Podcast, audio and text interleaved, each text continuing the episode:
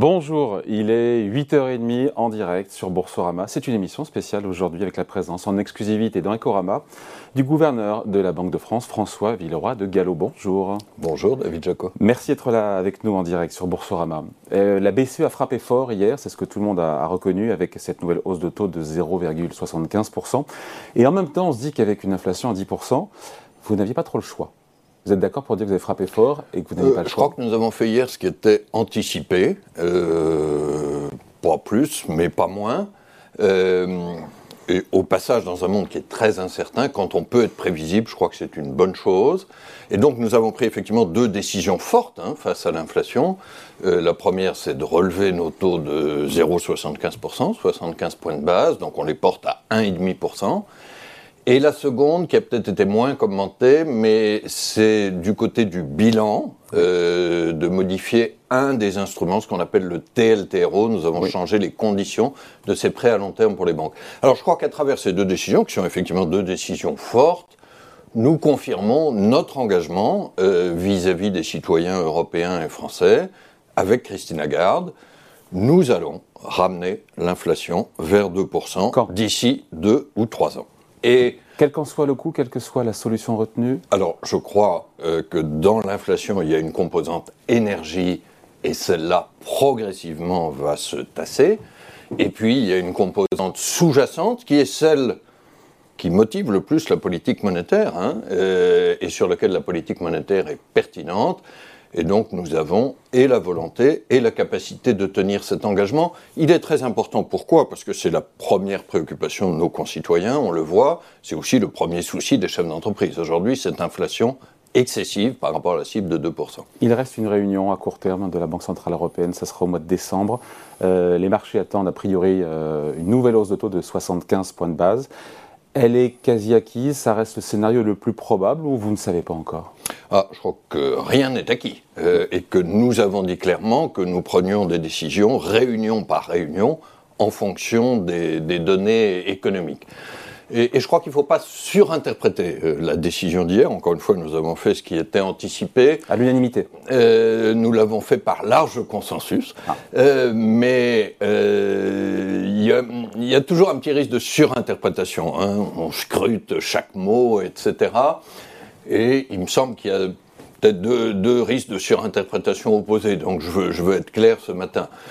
Euh, D'abord, nous ne sommes pas abonnés à ce qu'on a appelé des hausses jumbo, euh, et donc nous ne sommes en rien obligés, lors de notre prochaine réunion, de reproduire la hausse de 75 points de base que nous avons prise en septembre puis en octobre.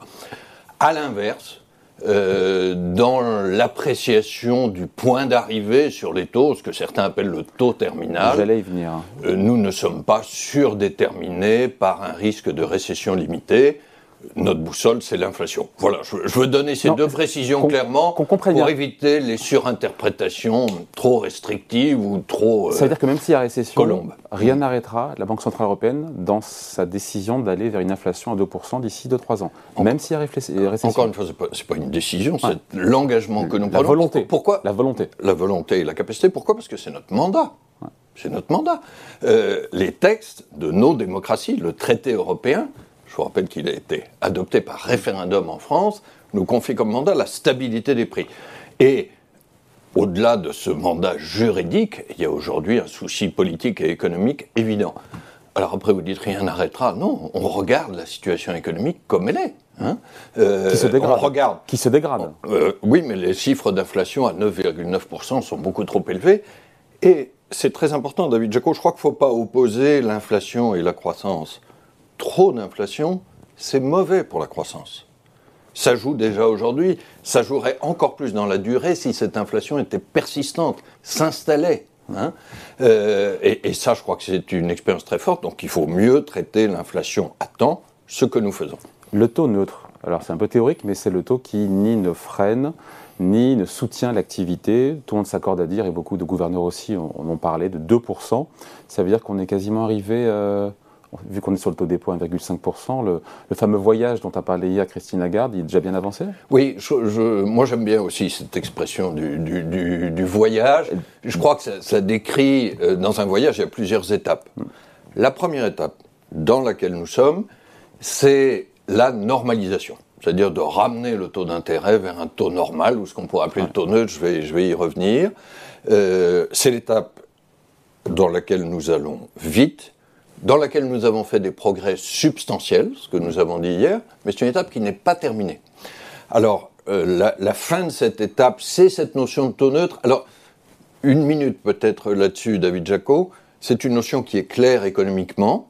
Euh, cette notion de taux neutre, elle existe depuis plus d'un siècle.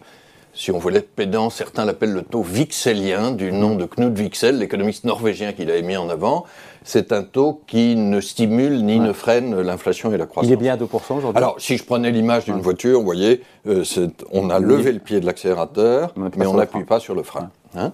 Euh, alors, c'est économiquement très important. La difficulté du taux neutre, c'est que ça ne se mesure pas. Et donc, il y a diverses estimations. Notre estimation à nous, Banque de France, c'est que ce taux neutre est autour de 2%. Donc on, est, donc on, est, bien avancé sur le chemin dont parle alors, Christine encore Lagarde. encore une fois, je ne veux pas euh, passer des heures sur l'estimation, je dis mon estimation à moi. Euh, je note au passage que ce 2%, on pourrait parler peut-être aussi de taux normal, c'est la moyenne des taux directeurs de la Banque Centrale Européenne avant 2011. Pourquoi je dis avant 2011 Avant la grande décennie de politique monétaire non conventionnelle. Alors, euh, effectivement, nous, nous, avançons bien vers la fin de cette première étape. Mais alors, ce qui est important de dire, c'est que c'est une étape, ça n'est pas la destination. Pour le dire autrement, c'est un point d'inflexion, c'est pas un point d'arrêt. Il faudra aller après? Il faudra aller plus loin, plus haut que ce taux neutre pour calmer l'inflation. Après, ça paraît évident. Après, il faudra probablement aller plus loin sur les taux d'intérêt, mais de manière plus flexible. Euh, et, et en regardant réunion par réunion de façon très précise les données économiques. L'inflation actuelle, en particulier l'inflation hors énergie. J'ai dit c'est celle-là qui est la plus pertinente pour la politique on monétaire. Est à 6, on est à 6%. Hein. Euh, non, sur l'inflation hors énergie, on est à 4,8. Alors, il y, a diverses mesures là aussi, mais selon la mesure principale, on est à 4,8 et 3,7% en France. Je le note au passage, l'inflation en France est significativement inférieure à la moyenne de la zone euro. Ça, c'est une relativement bonne nouvelle. Mais euh, c'est pas le fruit du hasard, pardon. C'est un autre sujet, mais c'est. Non, non, non, c'est le fruit du bouclier tarifaire dont on reparlera peut-être mais même 3,7 d'inflation sous-jacente en France et 6,2 sur l'inflation totale, c'est trop. Hein. donc en France mm. aussi, l'inflation est trop élevée. Euh, donc nous regarderons l'inflation euh, réelle du moment, nous regarderons les anticipations d'inflation et nous regarderons la situation économique. Donc des décisions plus flexibles et puis, dans cette deuxième étape, euh, il y aura le début de la réduction du bilan. J'ai fait allusion tout à l'heure à cette mesure sur le TLTRO. Alors ça, nous avons dit que nous parlerions du reste du bilan au mois de décembre, et nous commencerons là-dessus prudemment pour accélérer ensuite, on y reviendra sans doute. En 2023, a priori, la baisse du bilan de la BCE, ce sera pour 2023, dans les faits Alors, je ne veux, pas être trop précis sur les dates, mais je, reviens sur les étapes du voyage. Aujourd'hui, normalisation. Hmm. Ça, ça concerne les taux d'intérêt. Dans cette étape, il faut aller vite notre première arme de politique monétaire, notre premier instrument, ce sont les taux d'intérêt. Et ça reste. C'est pour ça qu'on a commencé par ça et c'est pour ça qu'il fallait aller vite. Et donc, d'une certaine façon, sur les taux d'intérêt, on commence vite, on va au taux neutre ou au taux normal, et ensuite, je ne dis pas du tout qu'on s'arrête, mais on opère de façon mais plus flexible. Mais vous savez pas où vous arrêterez, ça sera, ça sera en fonction. Ah, ça, je crois qu'il faut être très pragmatique en la matière. Ça dépendra des diverses données économiques que j'évoquais. Donc, sur les taux, il fallait agir vite, ce que nous avons fait, et ensuite il faudra affiner la calibration. Je dirais que sur le bilan, d'une certaine façon, c'est l'inverse, c'est-à-dire qu'il faudra commencer prudemment et accélérer progressivement. Hmm. Mais il y a du chemin à parcourir encore, nous a dit hier Christine Lagarde. Il y a bien sûr du chemin à parcourir. Nous, on est à la nous ne sommes pas à la cible.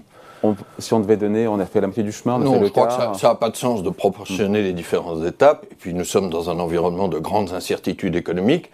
Donc nous nous adaptons à la situation réelle, c'est la situation des, chefs d'entreprise et des ménages. Est-ce que euh, la BCE a relevé depuis juillet, ça fait quoi, 200 points de base? En quelques mois, c'est historique, encore une fois, en termes de hausse de taux. Est-ce que déjà, on peut mesurer où c'est trop tôt un impact sur l'économie, euh, croissance, inflation? Je crois que c'est un peu tôt pour mesurer sur l'économie réelle, c'est-à-dire euh, l'inflation. Pourquoi? Parce qu'on estime en général que les délais de transmission de la politique monétaire, c'est entre 1 et 2 ans.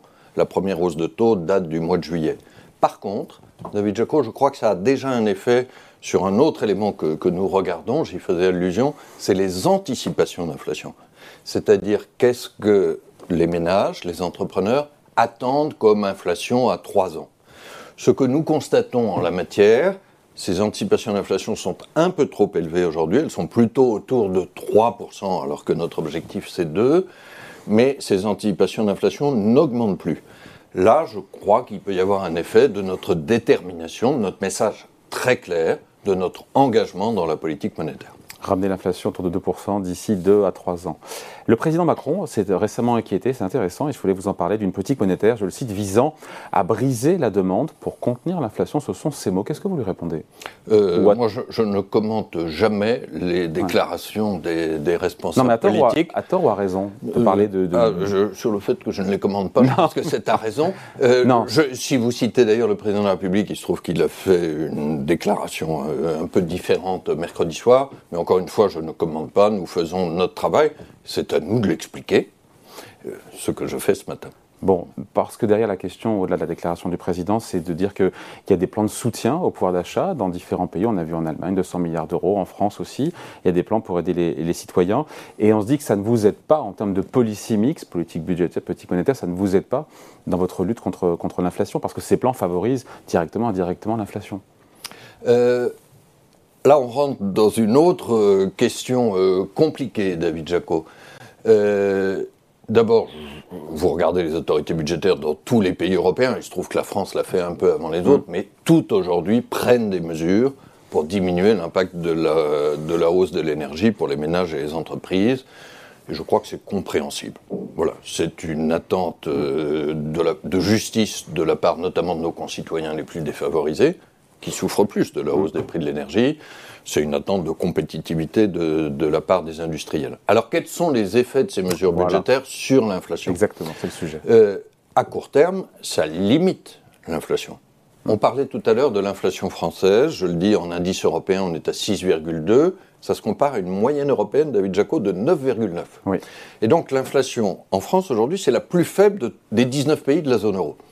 Ça, c'est plutôt un atout relatif. Et la principale explication de cet écart, c'est l'efficacité du bouclier tarifaire. Alors, ce bouclier tarifaire. Qui coûte 100 milliards d'euros sur 3 ans. Alors, il y, a un coût, il y a un coût pour les finances publiques mm. et il est forcément temporaire.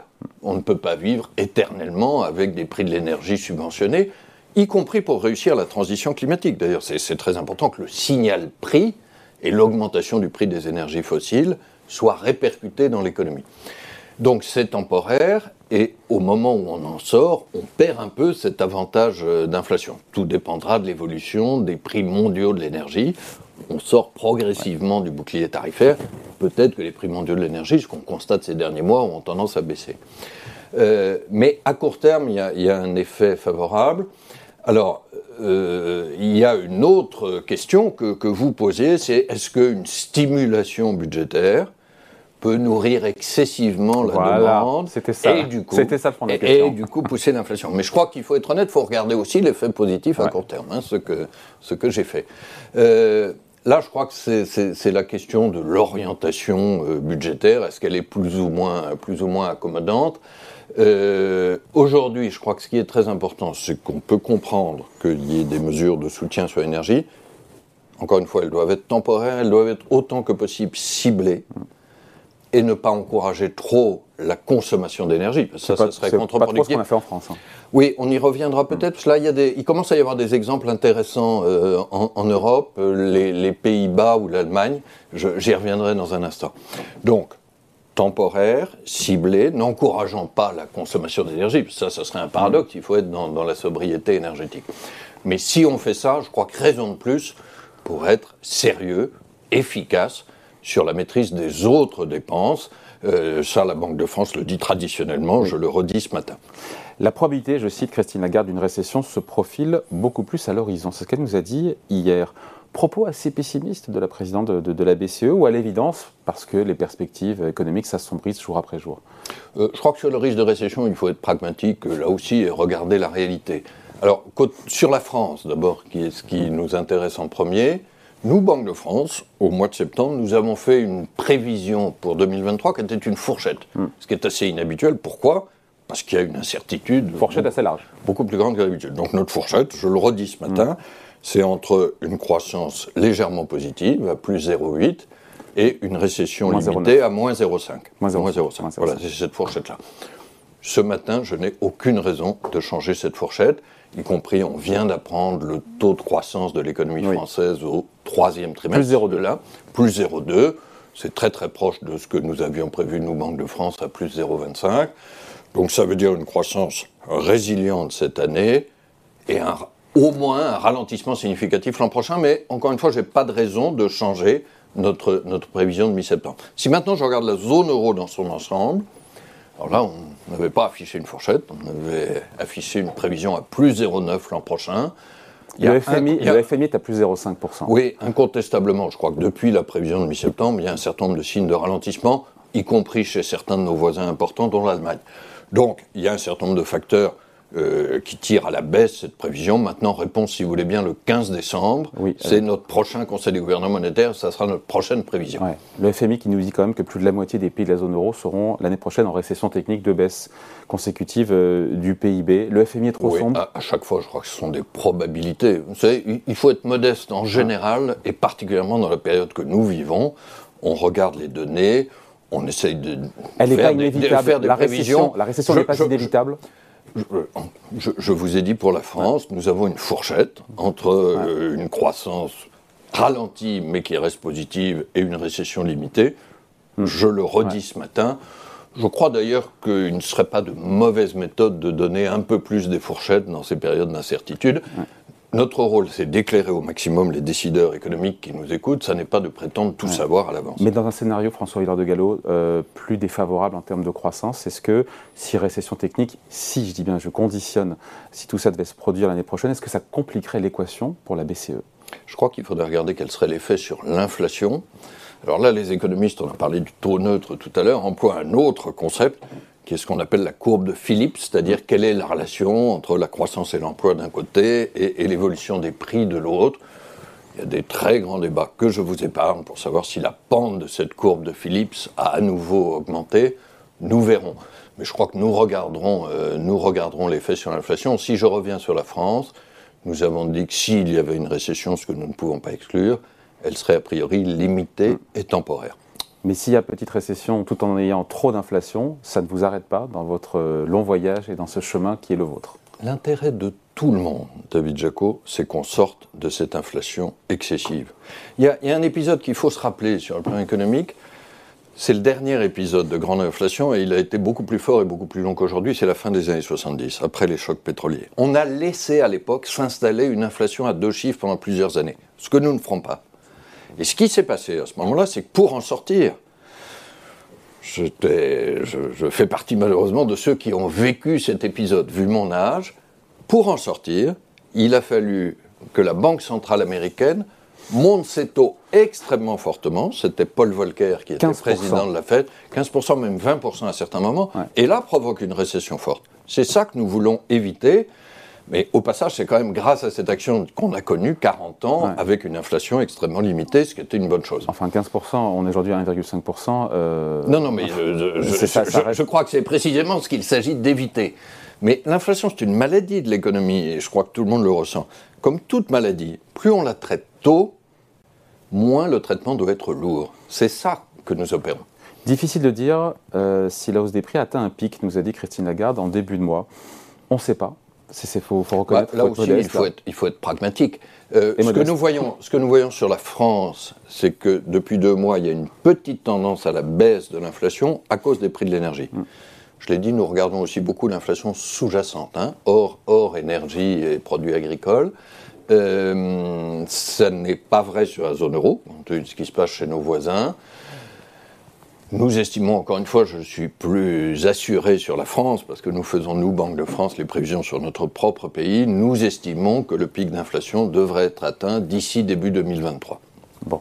Un petit mot du, des TLTRO, la BCE qui a donc euh, prêté, je crois que c'est 2000 euh, milliards euh, d'euros aux banques commerciales avec parfois des taux négatifs mmh. pour les, les aider, les pousser, les inciter à, prêter. C'est des prêts anti-crise qu'on appelle TLTRO, voilà mmh. pour le, la nomenclature. Pour, que les banques elles-mêmes reprêtent à l'économie, aux, ménages et aux entreprises. Exactement, sauf maintenant que le taux de dépôt est 1,5%, mmh. on voit bien que c'est... Il fallait durcir, encore une fois, l'accès aux banques, les inciter à, les rembourser, durcir tout le dispositif. Je crois qu'il fallait corriger une anomalie. Euh, vous l'avez dit, ça a été mis en place en 2020 au moment du Covid, et là nous devions traiter une situation inverse. C'est là que nous, nous, vivons à travers une époque qui a quand même pas beaucoup de précédents, c'est qu'on a connu un choc très désinflationniste, voire déflationniste qu'était le Covid, et aujourd'hui on a un choc inflationniste qui est euh, l'invasion de l'Ukraine par la Russie. Bon. Euh, donc il faut s'adapter. Entre ces deux chocs opposés, c'est très difficile pour les chefs d'entreprise, et c'est le devoir de la Banque centrale. Quand il y a le choc désinflationniste, tout le monde craint, souvenez-vous, un arrêt massif du crédit, et donc la Banque centrale évite cet arrêt massif avec ces fameux TLTRO, des prêts à 3 ans à conditions très favorables. Aujourd'hui, il y a ce choc inflationniste, on ne pouvait pas garder pour l'avenir. On n'est pas revenu sur les conditions passées, mais on ne pouvait pas garder pour l'avenir les mêmes conditions euh, très très favorables de, ces prêts parce que ce n'était pas cohérent avec la politique monétaire. Elles ne seront pas trop pénalisées par ce durcissement Elles ont moyen d'encaisser ce durcissement on, ne revient, on ne revient en rien sur l'acquis, hmm. euh, même jusqu'au 22 novembre, hein, parce qu'on a donné euh, un peu plus de, de trois semaines d'adaptation. Et si des banques estimaient que les nouvelles conditions des TLTRO, pour l'avenir, hein, pour mm. les mois qui viennent, euh, euh, ne leur conviennent pas, à ce moment-là, il y a une capacité de rembourser d'ici le 22 novembre. Bon, dernier point sur euh, le QT, quantitative tightening, pas de décision, pas d'annonce hier, on en a parlé tout à l'heure rapidement, mais a priori on saura plus au, au, mois de décembre sur cette possible réduction du bilan. On aura une annonce, encore une fois, sur ce qui nous attend, ça sera lors de la prochaine réunion euh, D'abord, je fais le lien avec votre question précédente. Le TLTRO, c'est un instrument de bilan. Hein. ça augmente la taille du bilan de la Banque centrale puisque nous prêtons euh, aux banques. Euh, et donc, c'est une toute première étape si les banques sont amenées à rembourser une partie de leur TLTRO. Alors, il reste deux très gros programmes sur le bilan ce qu'on appelle l'APP, qui était un programme qui date de 2015, et puis le PEP, qui est un programme de Covid qui, date de, 2020. Euh, là, nous avions échangé quelques principes. Pardon, PEP, c'est 1850 milliards d'euros, et l'APP, c'est, j'ai plus les chiffres en tête. Euh, L'APP, c'est en, plusieurs centaines de, milliards d'euros, mais le, le, total représente effectivement plusieurs trillions, comme on dit, hein, plusieurs milliers de milliards. Euh, on est à 9 Ces chiffres, ces, chiffres peuvent paraître très importants, il faut les rapporter à la taille des chocs, dont, dont le choc Covid, et à la taille de l'économie européenne. Alors, nous avions discuté un peu de quelques principes lors d'un séminaire que nous avions eu début octobre. Nous n'en avons pas parlé lors de notre réunion du Conseil des gouverneurs hier et avant-hier, et nous avons dit que nous y reviendrions euh, au, mois, au mois de décembre. Comme je l'ai dit, ça fait partie des étapes on commence par les taux d'intérêt parce que c'est le premier instrument. Et là, il fallait aller vite, puis ensuite affiner la calibration. Le bilan est un instrument complémentaire, donc il vient après. Et là, on commence prudemment. Pour accélérer ensuite. pourquoi est-ce qu'on commence prudemment? Je crois que c'est important de le dire. Parce que euh, d'abord c'est un instrument dont on connaît moins bien les effets que les taux, donc il faut être euh, tester un peu la calibration. Et puis là, on a une référence parmi d'autres, c'est la Fédérale Réserve américaine qui avait réduit la taille de son bilan en 2018-2019 et qui à un moment a dû ralentir parce qu'il y avait des effets de marché qui n'avaient pas été anticipés.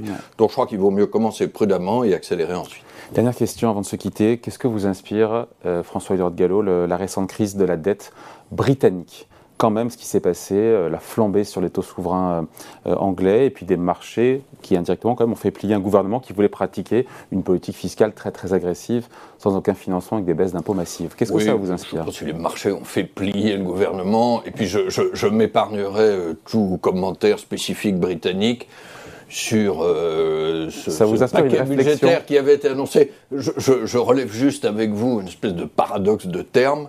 Si vous vous souvenez, tout ce qui a déclenché ça, c'est ce que euh, le précédent chancelier d'échiquier avait appelé un mini-budget. Il n'avait de mini que le nom. Entre nous, c'était des baisses d'impôts massives et non financées. Euh, Qu'est-ce que ça aujourd'hui, l'époque dans laquelle on quand vous regardez les taux britanniques, ils sont revenus même en dessous du, du, niveau qu'ils avaient avant ce, mini-budget. Donc je crois que Quel les, enseignement les, les, choses peuvent être corrigées. Alors il y, a plein de commentaires de politique britannique pour lesquels je ne suis pas qualifié et je l'ai dit tout à l'heure, la Banque de France est indépendante et ne fait pas de commentaires politiques. Après il y a peut-être euh, trois leçons très rapidement. La première, c'est qu'il faut quand même essayer d'être prévisible et de ne pas infliger des surprises supplémentaires dans un environnement très incertain. Je l'ai dit pour ce qui concerne la politique monétaire. Le deuxième, c'est qu'il faut éviter, vous y faisiez allusion tout à l'heure, d'avoir une politique budgétaire qui soit trop expansionniste, qui creuse trop les déficits au-delà des mesures temporaires de soutien sur l'énergie. Et objectivement, c'était l'erreur de ce mini-budget britannique. Et puis il y a une troisième, un troisième enseignement qui est plus technique et qui est le plus utile pour nous, euh, autorités financières, c'est qu'on s'est aperçu à cette occasion que des non-banques, en l'occurrence les fonds de pension, utilisaient des instruments dérivés de façon beaucoup plus forte qu'on ne pensait, et qu'il y avait une espèce de cercle vicieux, c'est-à-dire que euh, ces fonds de pension devaient faire face à des risques accrus sur leurs produits dérivés. Alors là, je crois que ça c'est très important. Nous sommes en charge aussi de la stabilité financière. On a fait un énorme travail, David Jaco, depuis la grande crise financière de 2009-2011 sur les banques. C'est le fameux BAL 3. On a fait un gros, accord, un gros travail sur les assurances en Europe, solvabilité 2. Mais sur les non-banques, qui sont notamment encore plus développées dans le monde anglo-saxon, c'est les fonds, c'est les, les pensions. Nous n'avons pas de fonds de pension en France. Mais sur les non-banques, il y a des sujets de liquidité, d'utilisation des produits dérivés, de transparence sur les données qu'il faut régler maintenant. En, zone euro aussi Alors il y en a moins en zone euro. nous n'avons pas d'inquiétude à cet égard en France. Il y en a plus dans des grands pays anglo-saxons, à commencer par la première économie du monde, mais je crois qu'il faut plus de transparence. Et là, ce sont souvent des sujets de liquidité et non pas de solvabilité au sens capital, mais c'est pouvoir faire face à ces besoins de liquidité. Merci en tout cas pour cet entretien. François Villeroy de Gallo, gouverneur de la Banque de France, entretien exclusif à retrouver évidemment tout à l'heure en replay sur Boursorama. Merci, à bientôt. Merci David Jacob.